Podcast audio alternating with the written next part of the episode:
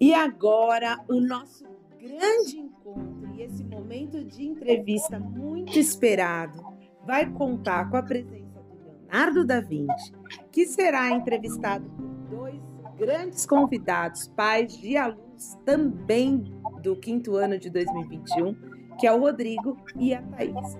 Leonardo da Vinci, você está por aí? Sim, eu estou aqui. Ai, conta a sua história um pouquinho, conta o que você quer falar aqui, começa conversando com a gente, Leonardo. O meu nome é Leonardo da Vinci, eu nasci em 1442. Eu pintei dois quadros mais conhecidos como Mona Lisa e A Última Ceia. E podem começar com as perguntas, por favor.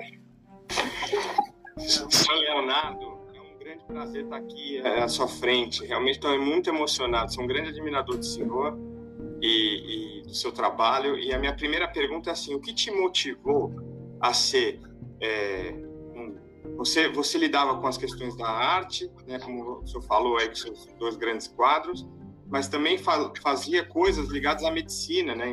investigava o corpo humano, investigava os animais, ia buscar é, os, os, esqueletos para estudar o corpo dos animais, das pessoas. O que, que, te levou a estudar tantas coisas diferentes ao mesmo tempo?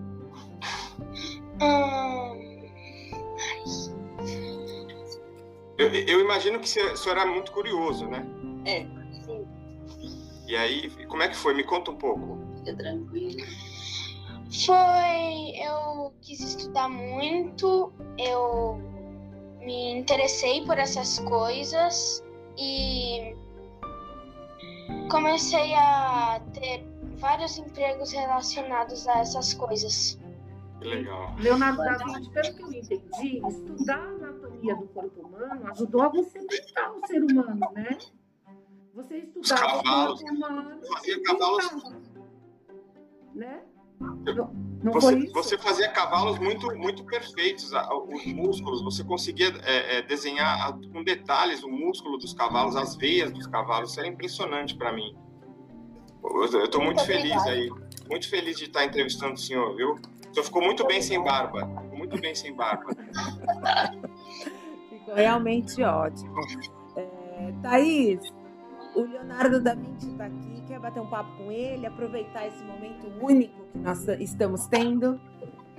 Claro, é, é um prazer, eu sou muito, muito fã do senhor, é, o senhor é um grande arquiteto precursor.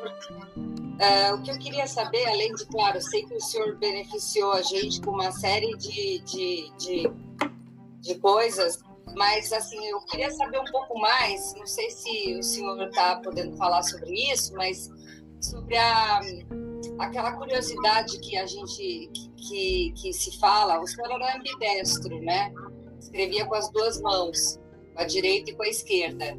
E, e, quando tinha mais ou menos uns seis anos, eu escutei falar uma história muito interessante de que é, o senhor estava um pouco rodeado da, da, da da aula na escola, e aí o, você, o professor mandou você fazer o texto e você escreveu lá o, o, o que você queria, só que você não estava afim de fazer nada comum, você fez o texto, entregou para o professor, o professor olhou e falou, mas Leonardo, eu não consigo entender o que está escrito aqui. É, você, você não escreveu nada com nada. Claro que eu escrevi. Pois pegue um espelho. E aí ele colocou um espelho na lateral o professor conseguiu, refletindo, ler tudo que o Leonardo escreveu. E isso era uma coisa impressionante, porque ele era tão, tão, seis anos de idade, quer dizer, mal das pessoas começam a aprender a escrever, ele já não só escrevia, como escrevia invertido, porque ele estava muito entediado com essa com essa normalidade de tudo que o professor ensinava. Ele sempre normalidade da escola, né? Isso. E ele, ele escrevia tudo ao contrário, e era muito, muito interessante essa, essa questão dele. Eu queria que o senhor falasse um pouquinho, se o senhor leu alguma coisa a respeito, se o senhor leu ou não, se o senhor lembra alguma coisa a respeito, né? Hum, acho não. Essa escrita Mas, é, é, Pita, é, desculpa, é, Leonardo da Vinci, é, gente, são quatro. Mas Leonardo da Vinci, pensando nisso, né? Eu acho que é uma referência muito interessante que a Thaís colocou, que mostra muito hoje o dia a dia, né? Das crianças e das pessoas. É, qual a sua reflexão sobre isso? Sobre essa questão, às vezes, até de estar entediado e ter grandes projetos que desafiem a gente até mesmo a mostrar um outro lado, como participar de um podcast, né? Da Vinci um podcast, é, da Vinci escrevendo diferencia, diferentemente. Me fala a sua opinião mesmo, Da Vinci, sobre essa reflexão, porque eu tenho certeza que você fez isso. Eu realmente acho que isso é muito legal e é, eu estou muito agradecido de estar aqui. E você conta uma coisa para mim, tá, Você não lembra mesmo escrevia invertido, porque você só tinha seis anos e a gente não lembra. Por isso, é, faz um É isso mesmo. É. é. que bom que a Thaís lembrou a gente, né? Que bom. Ah, uma história que algum coleguinha deve ter contado, é, né? Isso mesmo, que deve ter contado.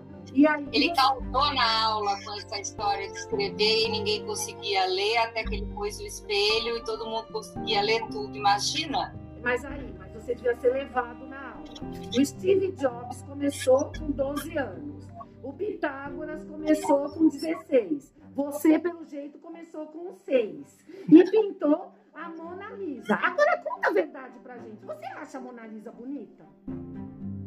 Hum, foi um dos meus melhores quadros, então sim, né? Ai, que bom escutar isso do Leonardo Vinci.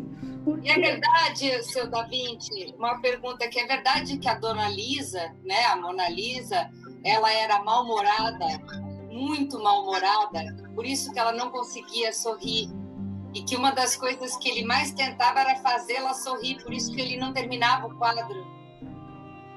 Porque ele falava, essa mulher não tanto Nunca está bom, nada está bom. E ela sempre com aquela cara brava dela, mal-humorada, na verdade, não é nem brava. Como que é a cara, Alice, de paisagem, né? Ouvi dizer também que a dona Lisa era mal-humorada. É. Seu Leonardo, seu Leonardo, o senhor, era, o senhor era apaixonado pela Mona Lisa? Hum, não. Ah, isso é um segredo, né, Leonardo da Vinci? Isso é na sua intimidade, né? Por favor? É. Eu, tenho uma, eu tenho uma questão, seu Leonardo. Eu, eu imagino que o senhor esteja agora investindo tempo e, e, e na, na, descoberta de, de, uma vacina que elimina todos os vírus e as pandemias do mundo. É verdade isso? Tá... Olha, discussões sobre isso, ultimamente, eu acredito que é o que mais tem, principalmente no ambiente de estudos do Da Vinci. Vai chegar essa vacina. Então volta para o laboratório que a gente está esperando. Muito obrigado, foi um prazer se conhecer. Que delícia! Leonardo da Vinci, só para a gente terminar esse bate-papo descontraído. Você está super jovem, super conservado, tá? Muito jovem, né, Joaquim? É, deixa uma mensagem para essa galerinha aqui, em pleno 2021. Aguentem firme nessa quarentena, que está difícil. Ótimo! Gente, muito obrigado por mais um episódio do nosso podcast Salvadores do Planeta. O que, que, você contar. quer fazer, Da Vinci? Eu quero contar uma curiosidade sobre a Mona Lisa. Então conta pra gente. Eu gostava de fazer as artes mais, tipo, vivas. Então, eu fiz a Mona Lisa tipo, com uma perspectiva que, tipo, se você vai pro lado, ela está te olhando. Se você vai pra frente dela, ela está te olhando. Se você vai pra cima, ela está te olhando. Se você vai pro, pra direita, ela também está te olhando. Depois eu quero que vocês testem isso. Resumindo, você faz a seguindo a gente. Os olhos da David. Quanta técnica. Só quem, só quem realmente vou dormir à noite. Só quem realmente analisa o corpo humano consegue fazer uma arte tão realista como você fez. Obrigado, Da Vinci, por todo, toda a transformação e com certeza esse desafio que você lançou aqui nesse podcast, eu tenho certeza que todo mundo na frente da Mona Lisa vai fazer o que você indicou. Muito obrigada.